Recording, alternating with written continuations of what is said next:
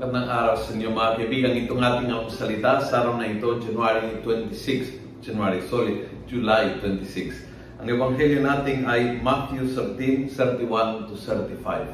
Apostle Sean Filoni, Paris Priest ng Kristong Hari sa Diocese of Novaliches. Sabi ni Jesus, The kingdom of heaven is like a mustard seed that a man took and sowed in his field. It is smaller than all other seeds But once it is fully grown, it is bigger than any other garden plant. Once it is fully grown. Bigyan mo ng panahon para lumaki at lumago ang presensya ng Diyos sa buhay mo.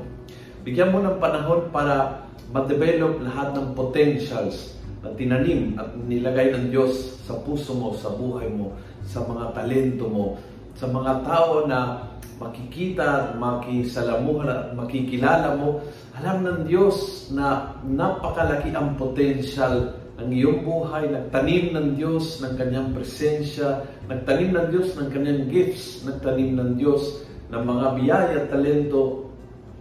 Bigyan mo ng panahon para lumaki at lumago ng gusto. When it is fully grown, it's the bigger bigger than any other plant.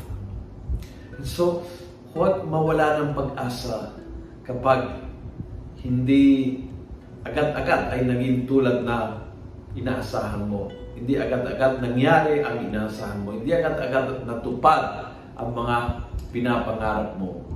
Because it takes time. It's a process. And it's growing. It's growing. Ang presensya ng Diyos ang biyaya ng Diyos, ang talento ng Diyos, ang pagkakataon ng Diyos, it is growing.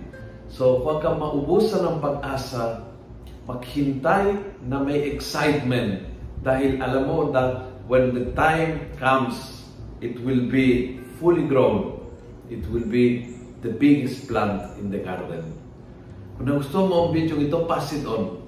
Punuin natin ng good news ang social media. Gawin natin viral araw-araw ang salita ng Diyos. God bless.